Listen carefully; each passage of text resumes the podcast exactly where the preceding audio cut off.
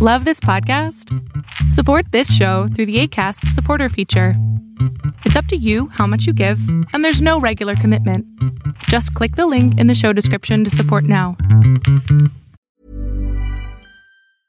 Hey, I'm Ryan Reynolds. Recently, I asked Mint Mobile's legal team if big wireless companies are allowed to raise prices due to inflation. They said yes. And then when I asked if raising prices technically violates those onerous two year contracts, they said, What the f are you talking about, you insane Hollywood ass? So to recap, we're cutting the price of Mint Unlimited from $30 a month to just $15 a month. Give it a try at mintmobile.com slash switch. $45 upfront for three months plus taxes and fees. Promo rate for new customers for limited time. Unlimited more than 40 gigabytes per month. Slows. Full terms at mintmobile.com.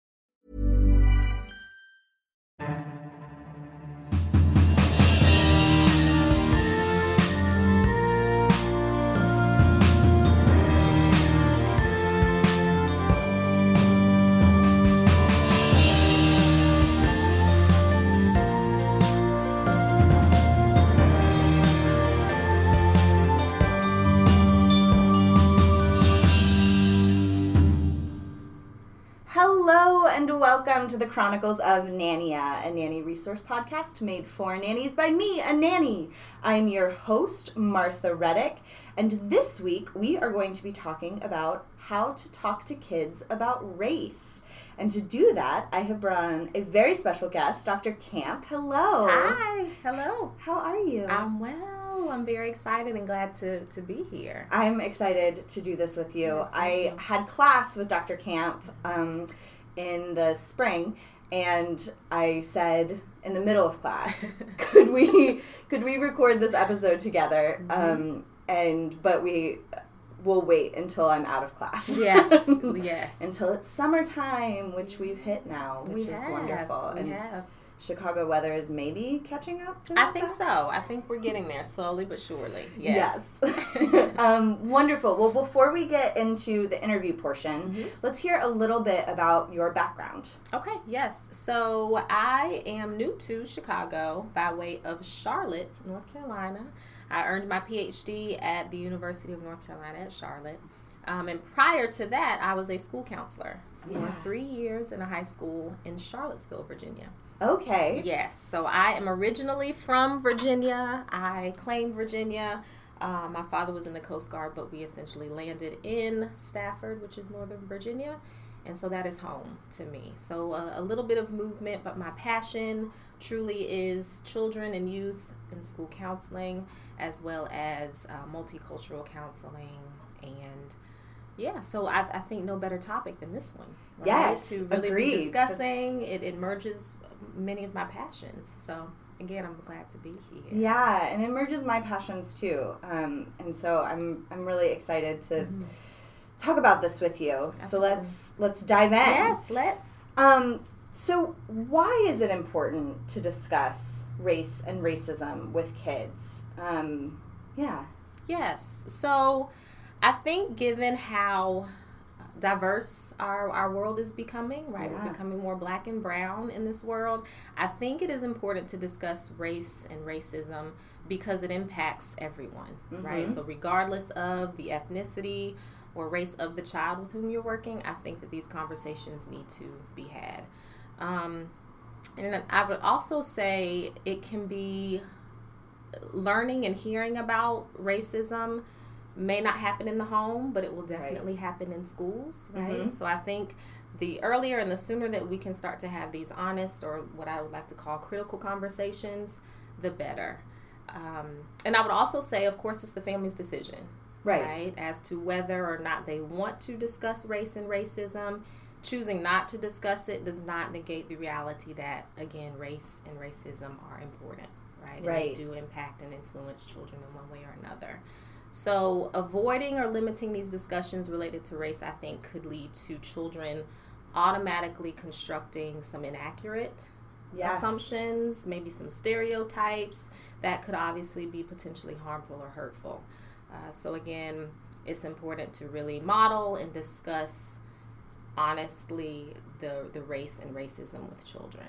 Right. And some families don't have a choice Exactly. about discussing this. Absolutely. And some do have the choice. Absolutely. And so looking at that of um, for if you are in a family Mm-hmm. that has the privilege Yes. of not discussing this topic. Yes, Looking at why and thinking about that absolutely. before you decide if you're going to discuss it or not. Exactly. And I- exactly. Yeah, and it it does come up. It, comes up all the time. does. It absolutely does. And children are so they're so honest, They right? are. And and the, many of the questions that they ask is not asked with malicious intent. They Mm-hmm. truly are just naturally inquisitive, right? And so I think even if those families or certain families choose not to openly discuss race and racism, eventually they may need to Right. right? Um, Right. An opportunity may present itself or a circumstance may present itself.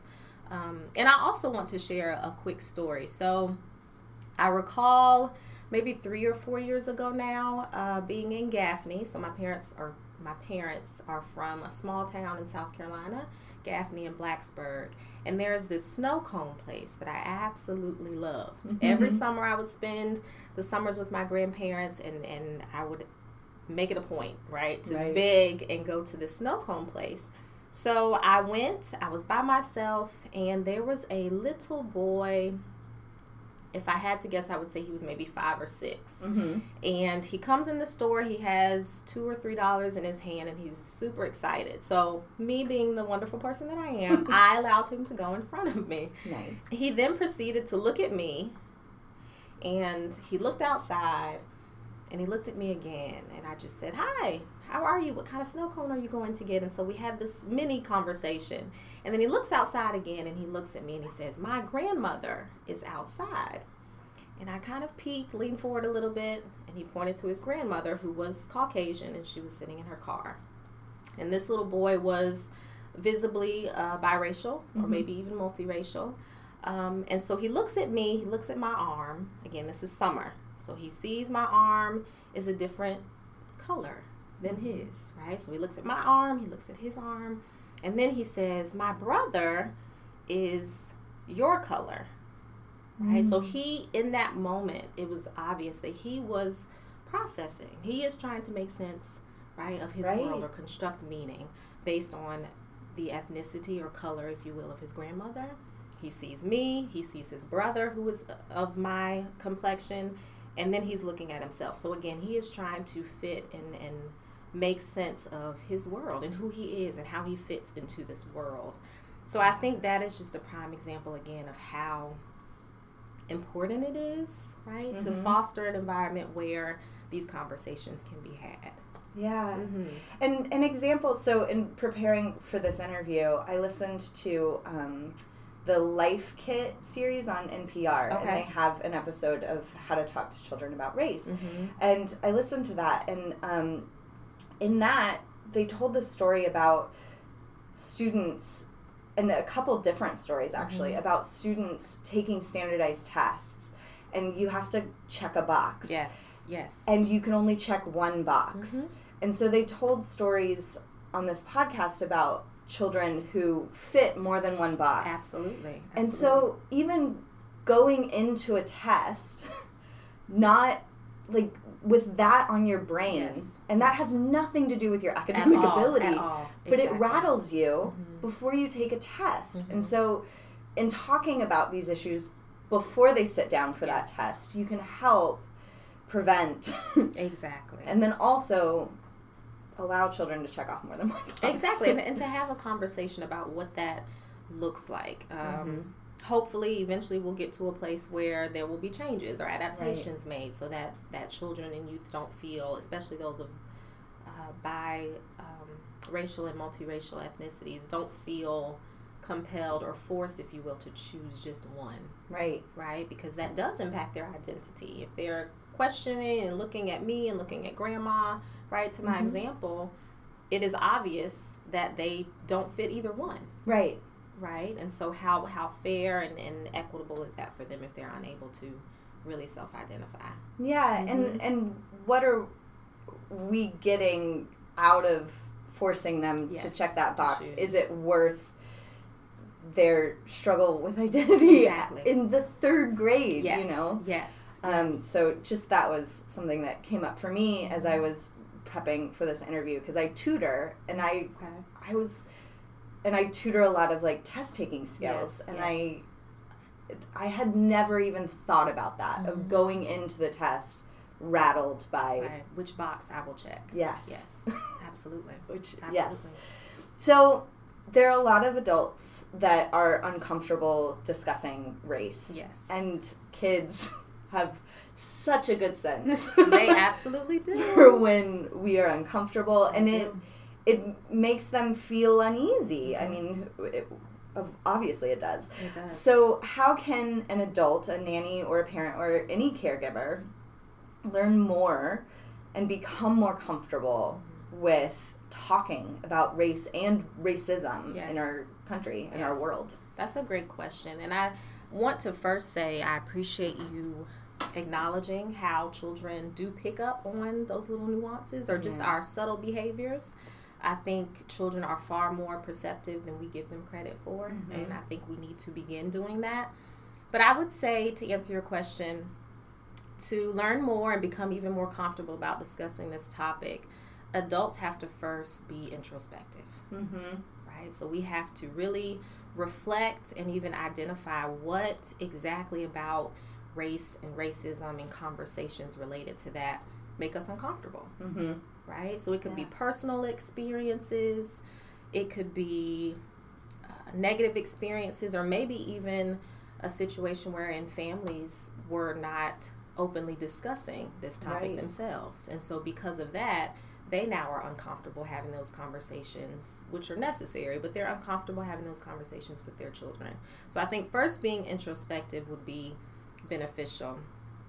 And then, secondly, I would say exposing oneself to other cultures, mm-hmm. right? So, even here in Chicago, it is very diverse. The mm-hmm. city is rich in culture. And so, for families who are here in Chicago or surrounding areas, it's helpful to venture outside of your comfort zone right right? It's intimidating. It, of course, is uncomfortable, but it goes a long way. And in you doing so and, and exposing your children to experiences outside of what you're naturally used to, um, that can really teach them to see and allow them to see individuals in other realms of habitation, right? Right. And their more more level of comfort. So I think there are various ways adults can do that. So attending multicultural events in the community, trying different ethnic restaurants, which here in Chicago there are so many So of many. them, Mhm. right?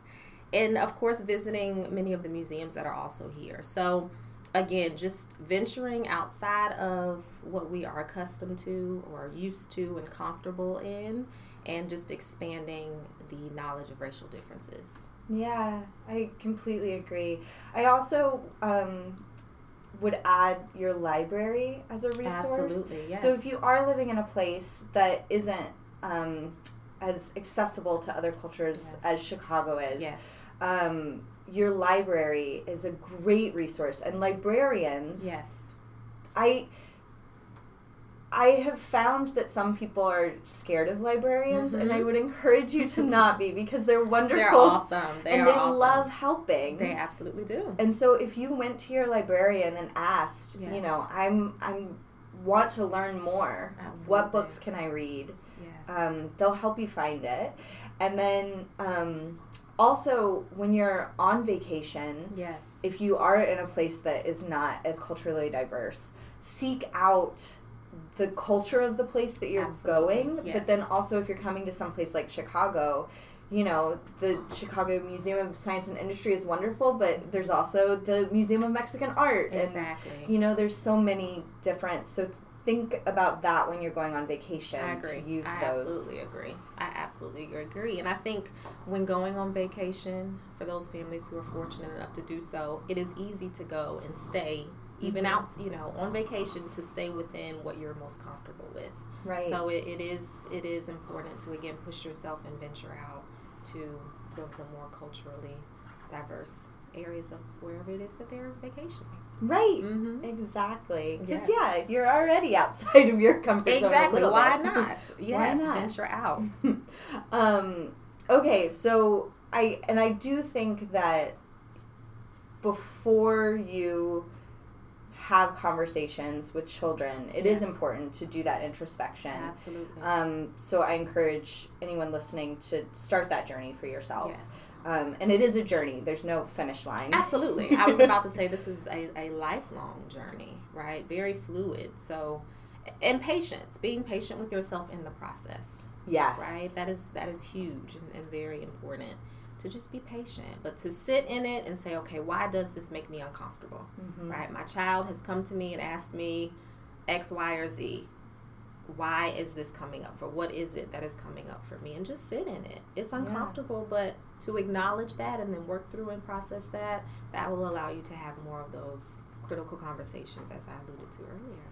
Yes. Um, so then, once you've done that, how can you translate that to be able to talk with kids about it? Because Yes. they're, you know, developmentally at different places. Absolutely, yes. Depending on their age. exactly. And so I actually would say that. So depending on the age of the child, that would determine the approach or the approach that is maybe best. So I would elaborate and say, in addition to going to a library and finding out books that represent cultural diversity, even educational videos, right? So they're children who learn in different ways. So there may be more of the tangible visuals via book, but also educational videos.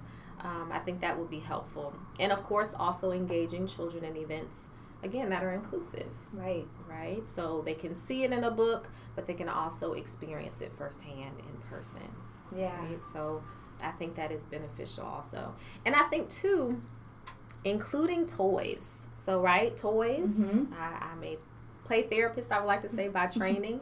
And we always say that toys are children's words and play is their language Yeah. right? So if we can give them words uh, via toys that represent diversity, that would also be helpful. Right? Mm-hmm. So you could have different sizes in terms of animals. You can have different shades of a doll family. All of those things can help to facilitate conversations and, and generate questions from the children Right. in terms of differences. So I think that's another way to translate all of that that is in a way that that is appropriate for children. Yes, and just uh, so the there's an episode of Chronicles of Nania that if you haven't heard it yet and you're intrigued by this episode, I would suggest, which is the power of play. Yes, Um, yes. And so just and that looks at what children are hearing in the news and how it will affect and come out in their In play. their play, absolutely. So we don't we're not necessarily going to go down that tangent Yes. though I would love to with you Dr. Camp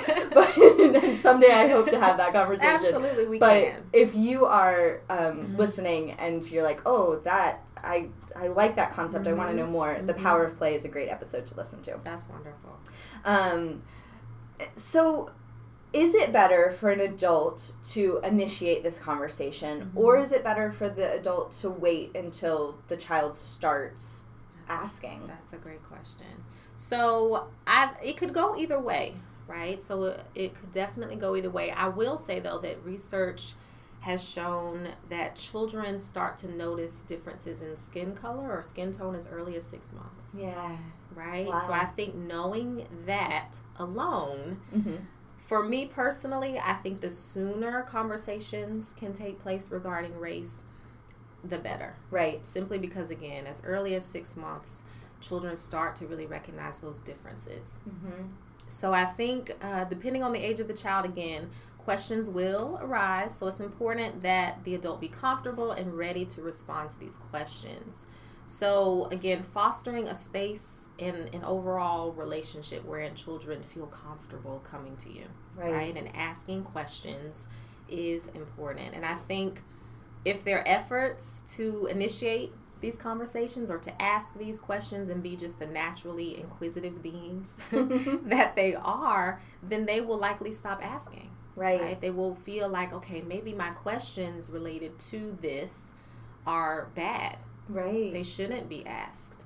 Um, and with that, they can internalize a lot of those things, mm-hmm. right? And, and feel again as, as if questions related to race are bad, when indeed they should be asked. Mm-hmm. Because again, our world is changing. So I think it's important to have these candid conversations, and the sooner, the better. Right, right. And and also, yeah, I think just getting the ball rolling with different types of toys and Yes. when you are checking books out of the library looking for diversity in what you're in the stories that Yes. you all are sharing together i'm i come from a theater background i'm a huge believer in the power of storytelling Yes. and and how impactful that can be and so finding ways to to get out in front of stereotypes Yes. of Yes. princesses don't have to look like Disney, Exactly, you know, like the original Disney. Exactly. They're doing slightly better now, but um, Thankfully, right? thankfully, Yes. But yeah, just being mindful as you're bringing stories and toys and news and what you're consuming into Yes. your home because Exactly. they pay attention. They absolutely do. And I think down to even what magazines Mhm. or what have you, right? If, if there are magazines in the home, are they diverse? right. Right? Do they represent different ethnic and cultural backgrounds or is it all just one race that Mm-hmm. these children are seeing? And just simply providing all of those things that you just mentioned that opens the door for Right. conversations. It says, okay, this is a safe space, Mm-hmm. right? This is a safe space to ask questions that are important to be asked. Right. So sometimes when kids are asking questions Yes. and they have no filter None. um, and they can say some things that are potentially hurtful because they don't know yes. the history and the weight of, of what they are asking. Yes. Um, so how can we teach our our children that we are taking care of to be respectfully curious? Mm-hmm. I like that. Respectfully curious. I, again, believe I mentioned earlier in our conversation that children are just naturally inquisitive, right? So while they often have no filter in asking the questions that they ask and saying the things that they say, we may perceive it to be hurtful while from the child it's not meant or intended to be malicious Right. right? They ask just on a whim, um, but there's sincerity in that question. So I think, truly, as adults, I think sometimes we allow our own stuff to get in the way, mm-hmm. right? So when a child asks a question, for us, because we're uncomfortable, we may get offended or assume that someone else may get offended, Right. Right. So I think our own stuff leads to overreactions and misinterpretations Yes. right? So that again, when I mentioned earlier that moment of being introspective and sitting in that mm-hmm. discomfort, I think that can help to eliminate some of the overreactions and misinterpretations that we have, Right. right? When children ask questions.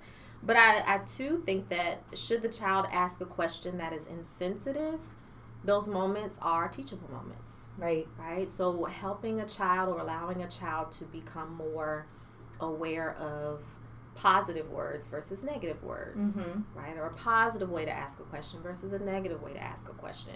And again, just simply having a conversation. What right, what made you ask that question? Right.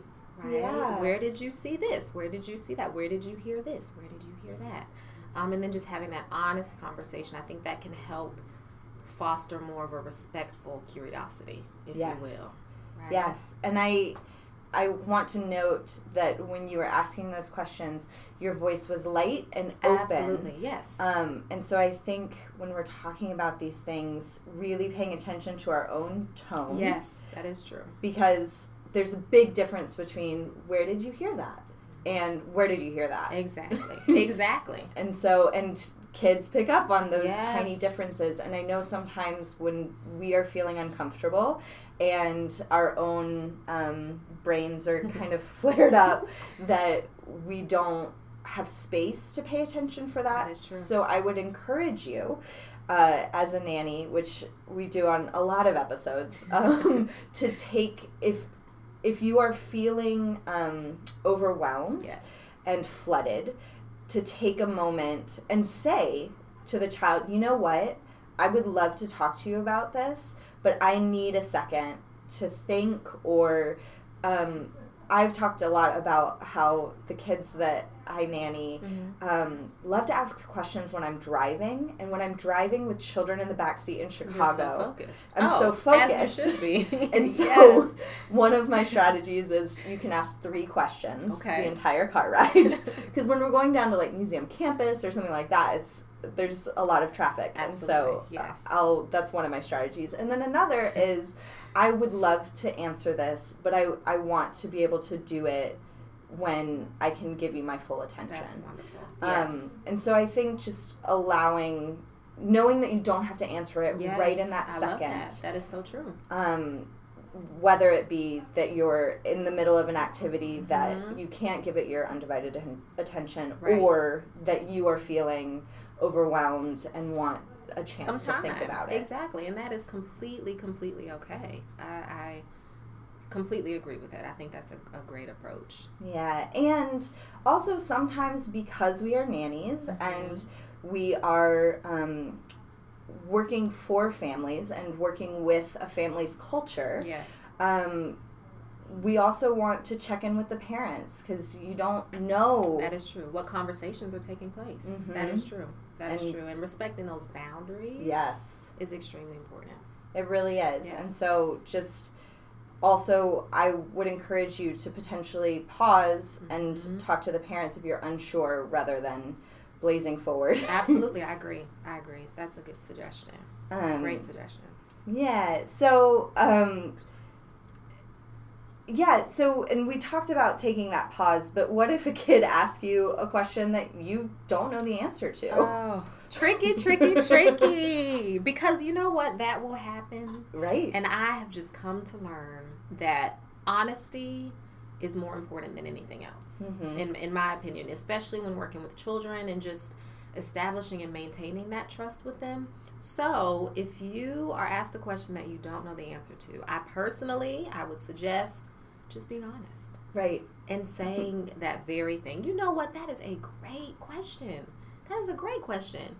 And Miss Amy doesn't know the answer to that. right? And just owning that, just accepting the fact that I don't know. Right? And I don't want to conjure up this lie or Mhm. fabricate something and tell the child.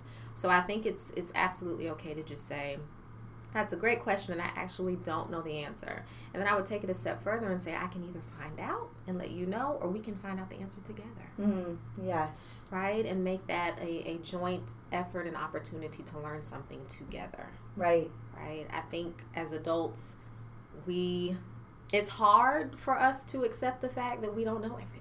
Right. right truly it, it can be a challenge for us to, to own up to, to something that we do not know but for children it's important to just state that and say i do not know and you can learn together um, and explore together i just think that's important yeah, and modeling how to learn something. absolutely yes I I mentioned I tutor children and a lot of what I do is teaching them mm-hmm. how to read an article Yes. and learn from it. yes And I do that through modeling of when I looked at the title, this Yes. is what I thought the article, you Would know, predicting Mhm, and mhm. things like that. And so talking through the learning process Absolutely. is so important. It is extremely important. It is extremely important. And I think for a child too, for you to just own it and, and be honest and say, I don't know.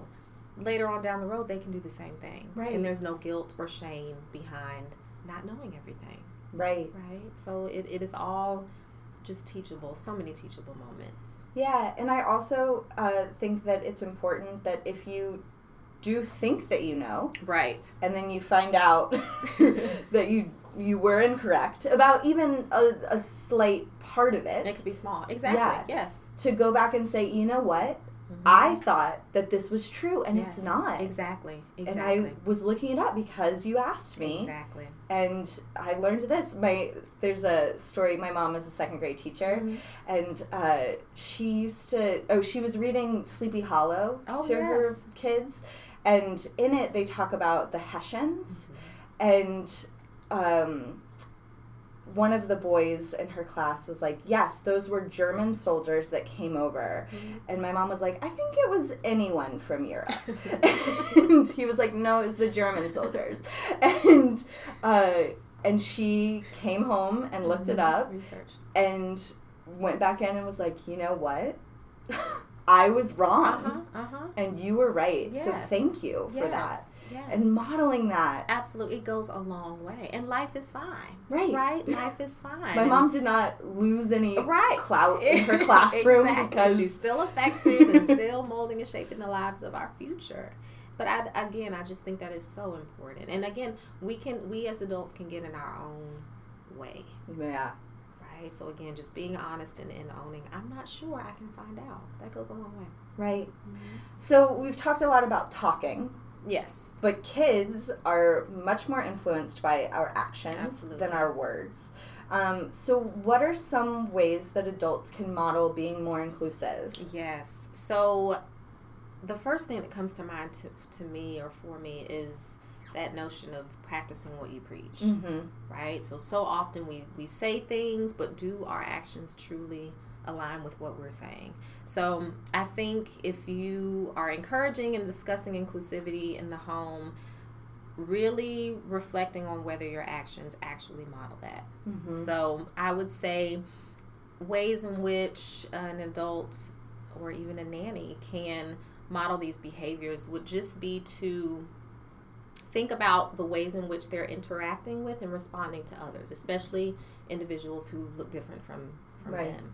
So I would say places that they frequent and social interactions or social circles even that they maintain is important. So for example, if a child attends a school that maybe is not diverse, so the mm-hmm. only other teachers and, and peers that they're seeing look like them, considering involving or engaging those children in activities outside of school, Right. beyond school, that is inclusive of others or, or represents diversity in a greater way. So I would say, even in the neighborhood, religious or spiritual events, and community events, right? So, really, again, just exposing them to individuals that look different from them. Um, I would also say that subtle messages go a long way Uh-huh. as well, right? So nonverbal communication, but just a, a simple action or behavior. So, given all that is happening in our society, within the news and the media, I think parents' responses to that and conversations surrounding those topics can also be impressionable Yes. for children, right? So just the simple way in which we respond again goes an extremely long way. And something as simple as being in the grocery store or walking down the street, you know, do you cross the street when you are approaching someone that looks different from you? Right. Right? That is a very subtle yet powerful message that you're conveying to a child. So again, just being mindful of those those minor yet powerful nuances in, in the way in which you behave goes a long way. Right. And also, I think um, playground culture Absolutely. is yes. such a rich place to look at this. Yes, it is. That is true.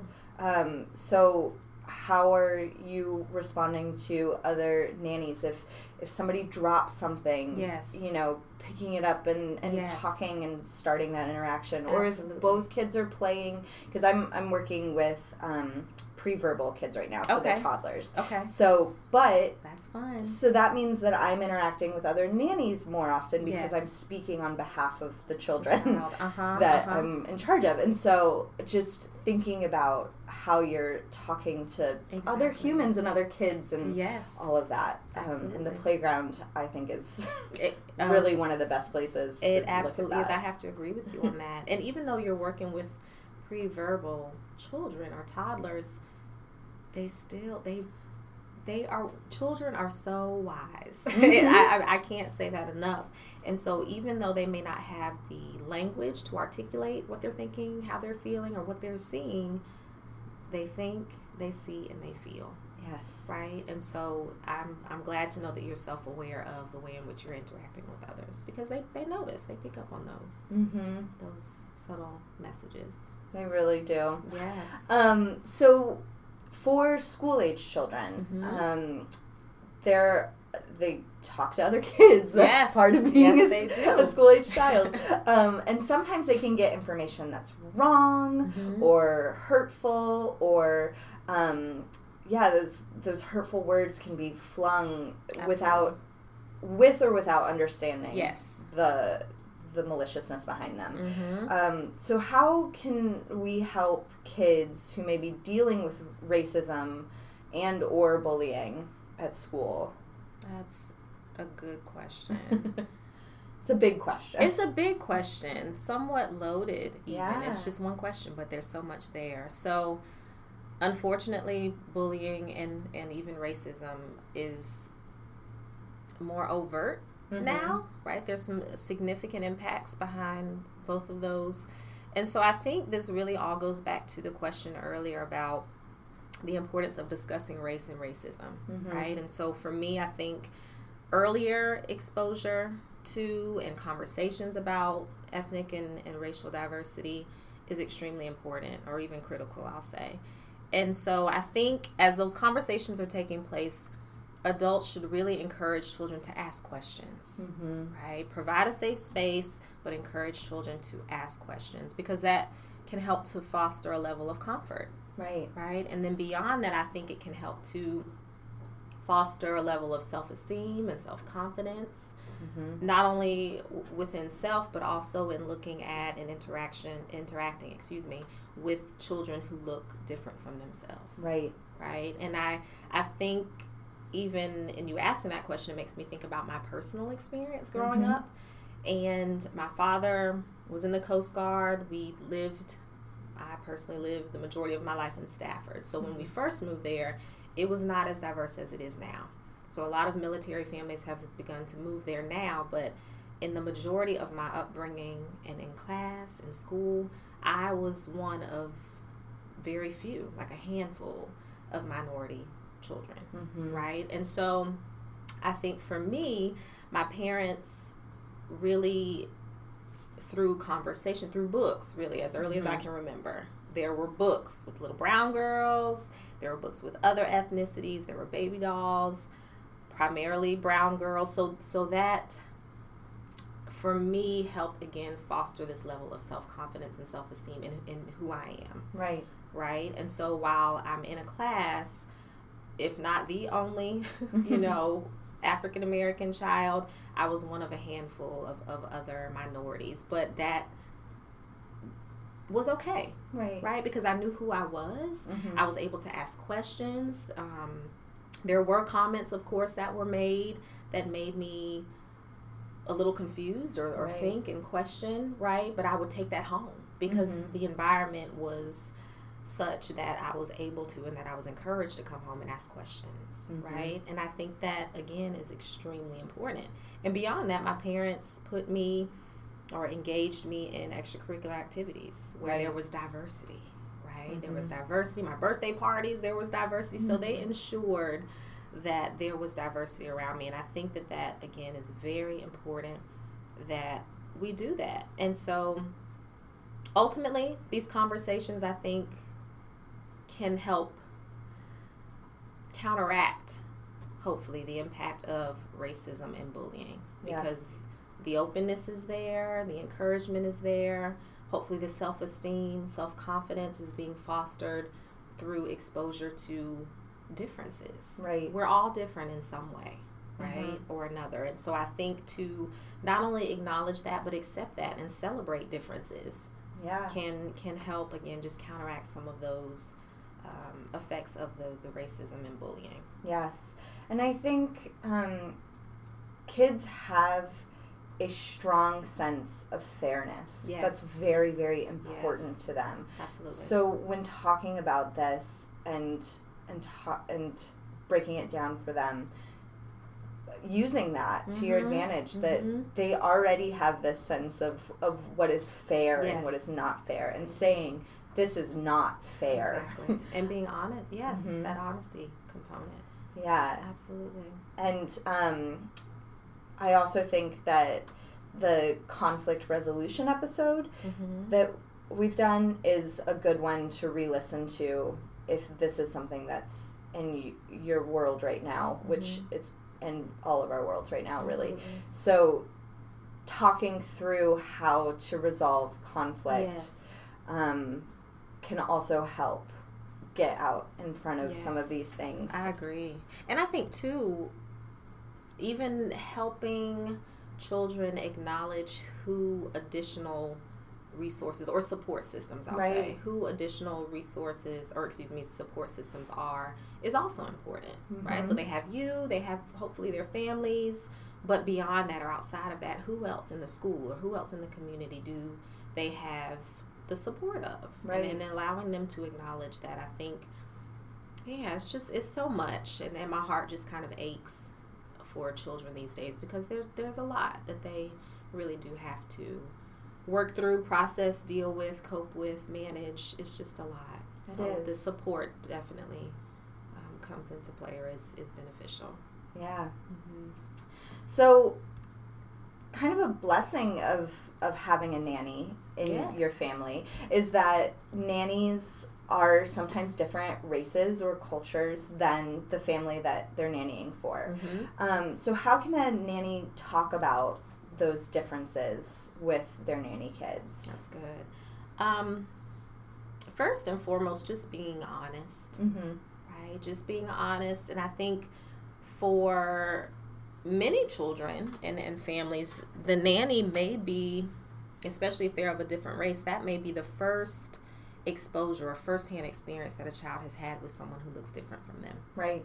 Right. And I think that's great that there's so mm-hmm. many teachable moments even within that. Mm-hmm. so I think that discussing race is important. So again, reading books, visiting the local library, watching educational videos, playing with the child or allowing them to play, um, and entering into that world, and even facilitating crafts. So I Yes. think crafts that represent cultural diversity. It mm-hmm. may require some research, mm-hmm. right, on the on the nanny's end, but I think even integrating hands-on crafts and things would would be helpful. Yes, I mm-hmm. completely agree. So, if a nanny experiences racism while on duty, what can the nanny family do to help with that? Um, I, I just, I can't imagine how Yes. hurtful and and uh, hard that would be. Absolutely, absolutely. I think it's important for the nanny to disclose that information and really just share their experience, Yeah. right? To share that with the family, to have that open, honest conversation. And I also think that while there are many individuals who are self aware of their biases and mm-hmm. their prejudices, there are others who truly are unaware Right. they don't have that level of self awareness. No one has, or maybe a certain experience has not allowed them to confront those prejudices and those biases.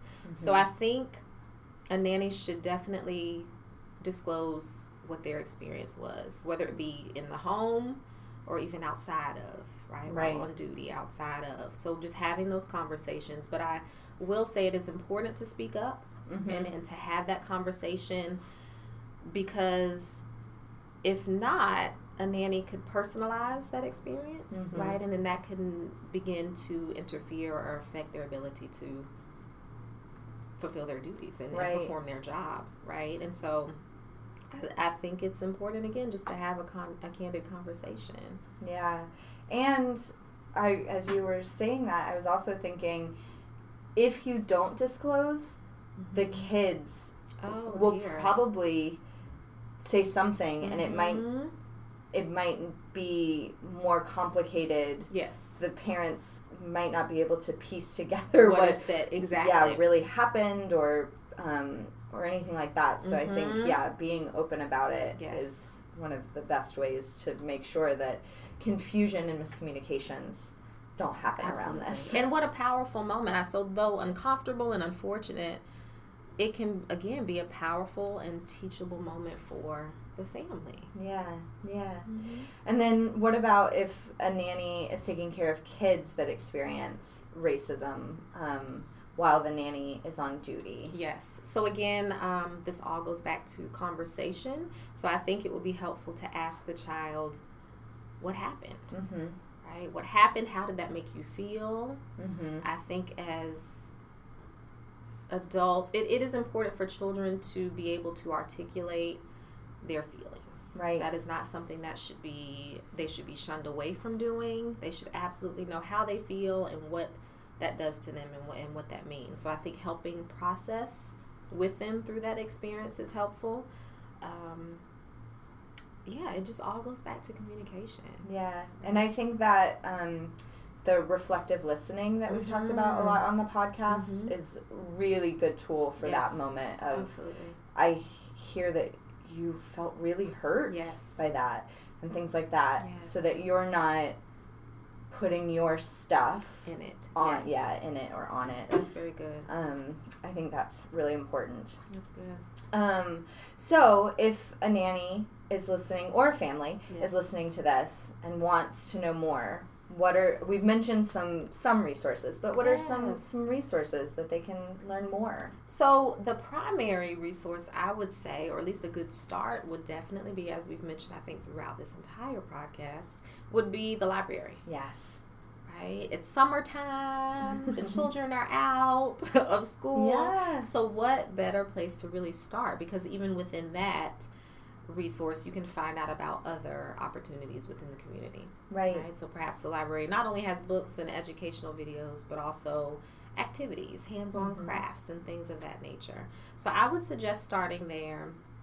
And also a, a general search in terms of texts, mm-hmm right? Textbooks or, or books that really address this, really address racism, right right? Prejudices, biases, and then professional development.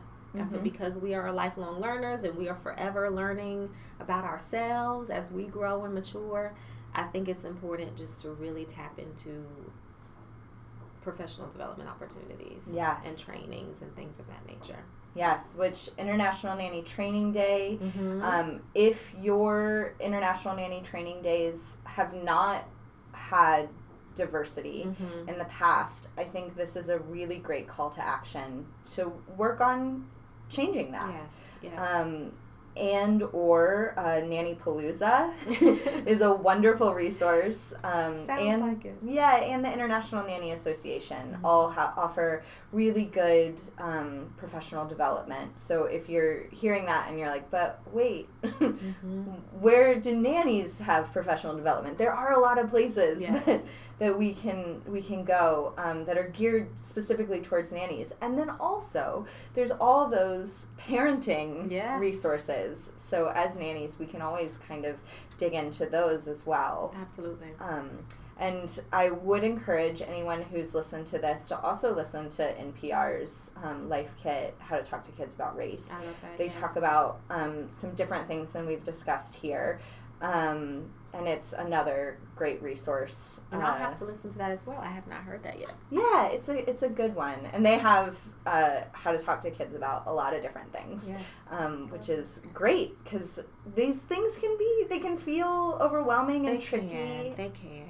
They can. But I, I think, again, communication, the introspective piece that we discussed earlier. So just knowing yourself and why this topic may ruffle some feathers or make you feel uncomfortable and, and really just processing through that. But our world is changing and, and we should be able to change with it and become more inclusive and, and open to diversity. Yeah, and I think um, even during your off hours, how you explore the world around you Yes. um, makes a big difference. So if you find yourself consistently surrounded by people that look like you, ask yourself why. And and I I challenge and encourage you to to change that if that is something that you find. Um, to seek out opportunities to learn Absolutely. because as nannies that's I, I i think a lot of nannies the majority of nannies are curious by nature as well because that's what we foster Yes, I love in that. children so so use that Yes. and I will say too, and you don't have to do it by yourself. yes Right? You Yeah. don't have to this is a journey that you don't have to approach alone. So bring another friend, take another friend with you, go visit a- museum that you haven't been to or go walk around a neighborhood that you haven't ventured out to just yet, right? You don't have to go it alone. right yeah get your nanny squad Yes. i love it well is there anything else I do want to share something. Yes. Um, in my play therapy training at UNCC, I worked with this little boy. How old was he? Six, I believe, Mm-hmm. at the time. And I remember during one of our play sessions, he was playing, playing, playing, and he just randomly said, um, "Do you like me?" Hmm. And I responded and I said, "Oh, you're wondering if I like you." I said, "You really enjoy." Your special time here with me, Mm-hmm. right? And so he continued to play, play, play. And then he said, he looked at me, and this was a Hispanic little boy. Mm-hmm. And he looked at me and he said, I have a friend at school who has brown skin like you. You have brown skin. He said, Now I have two friends with brown skin. Oh. And that just warmed my heart. So, again, just another example of the processing. Yeah. So, if it starts as early as six months, children at six years old, right, are definitely, again, trying to make sense of their world. Right. Right. Yeah. And for our ending story, I also have a story that is a child trying to figure out how uh, they fit in their world. And I recorded this about a year and a half ago at Nanny Palooza. Patsy and Dal uh, sat down with me and told me this story, and I um, I saved it and uh, waited until I had the perfect episode, and I, I really think this is it. Uh, so here is the story. Um, so I worked with a family uh, many years ago, and the youngest boy and I, we, we were we were kind of close. And one day he he said to me, um, "Patsy, can I lick you?" I'm like, "Why do you want to lick me?" and he says, "I think you taste like chocolate." And I said, "I said, can I lick you?" and he says, "Why do you want to lick me?" I said, "Cause I think you taste like vanilla." So we licked. He licked me, and he said, "You don't taste like chocolate." and I licked him, and I said, "You don't taste like vanilla." I said, "Now lick yourself." And he said, "We taste the same." Oh my goodness. What a beautiful, beautiful moment. and it just it just warmed it just warmed my heart you know uh, but you know then when mom came home and you know he said mom mom patsy doesn't taste like chocolate she tastes just like me and, and uh, he was so excited and, and i was so excited for him and mom just totally took it the wrong way she Right. Became very apologetic and she goes you know don't say things like that. that that's not right for you to say things like that and you know patsy i'm so sorry i'm like no it's okay it's okay to me that was like a teaching moment for him and also for me too Yes. because I, I could maybe I didn't really grasp why he wanted to lick me. I couldn't understand it, and but I guess that was his way of noticing that I was different from him, mm-hmm. and in in the licking, realizing that we were basically the same. And what a beautiful moment that could have gone in a completely different, Different- direction. Exactly. Uh, and I just I I applaud you for not just saying no. he was three years old, and for a three-year-old to want to lick me, it just made me curious because they'll want to put everything else in their mouth, but Right. you know. Yeah. So, and and I I realized that uh, in in the household that uh, that wasn't really spoken about, and I I was aware of it. So it was just really interesting in the way he brought it out. He introduced it. It was I never said anything about color or anything like that, but he noticed it, and it was just in his little way of trying to understand it, Yeah. and it was a wonderful moment, which I will never forget. Thank you so much for sharing that. Yes, that's so beautiful. I love that. Thank you so much, Patsy. You're more than welcome. Well, thank you, thank you, Thank, you. This has been fun. I look forward to our next podcast. Me too. I love Thank this. you so much for having me. Thank you, Dr. Camp. And thank you all for listening. We'll see you next week. Chronicles of Nania is partnered with Via the Village. Via the Village has created a platform for families and nannies to come together to build your own personalized villages within your local community. Families can find other families near them for childcare exchanges, kitty carpools, playdates, or new neighborhood friendships. Nannies can find other nannies near them for playdate meetups and also for backup when they need time off. And you can also find more support through Via the Village's shared blog and community forum. Check it out at viathevillage.com. V I A T H E V I L L A G E dot com. Check it out. Chronicles of Nania is produced and hosted by Martha Reddick. Artwork by Noni Amadan. Theme music by Brad Kemp. Find him at secondbedroomstudio.com. Follow us on Facebook and Instagram at Chronicles of Nania and on Twitter at Nania Podcast. To contact us, email chroniclesofnania at gmail.com. Thanks for listening.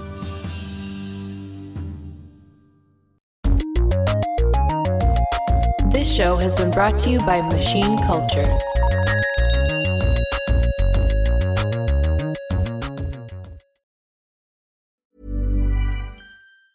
Planning for your next trip? Elevate your travel style with Quince. Quince has all the jet setting essentials you'll want for your next getaway, like European linen, premium luggage options, buttery soft Italian leather bags, and so much more. And is all priced at 50 to 80% less than similar brands. Plus, Quince only works with factories that use safe and ethical manufacturing practices. Pack your bags with high-quality essentials you'll be wearing for vacations to come with Quince. Go to quince.com/pack for free shipping and 365-day returns.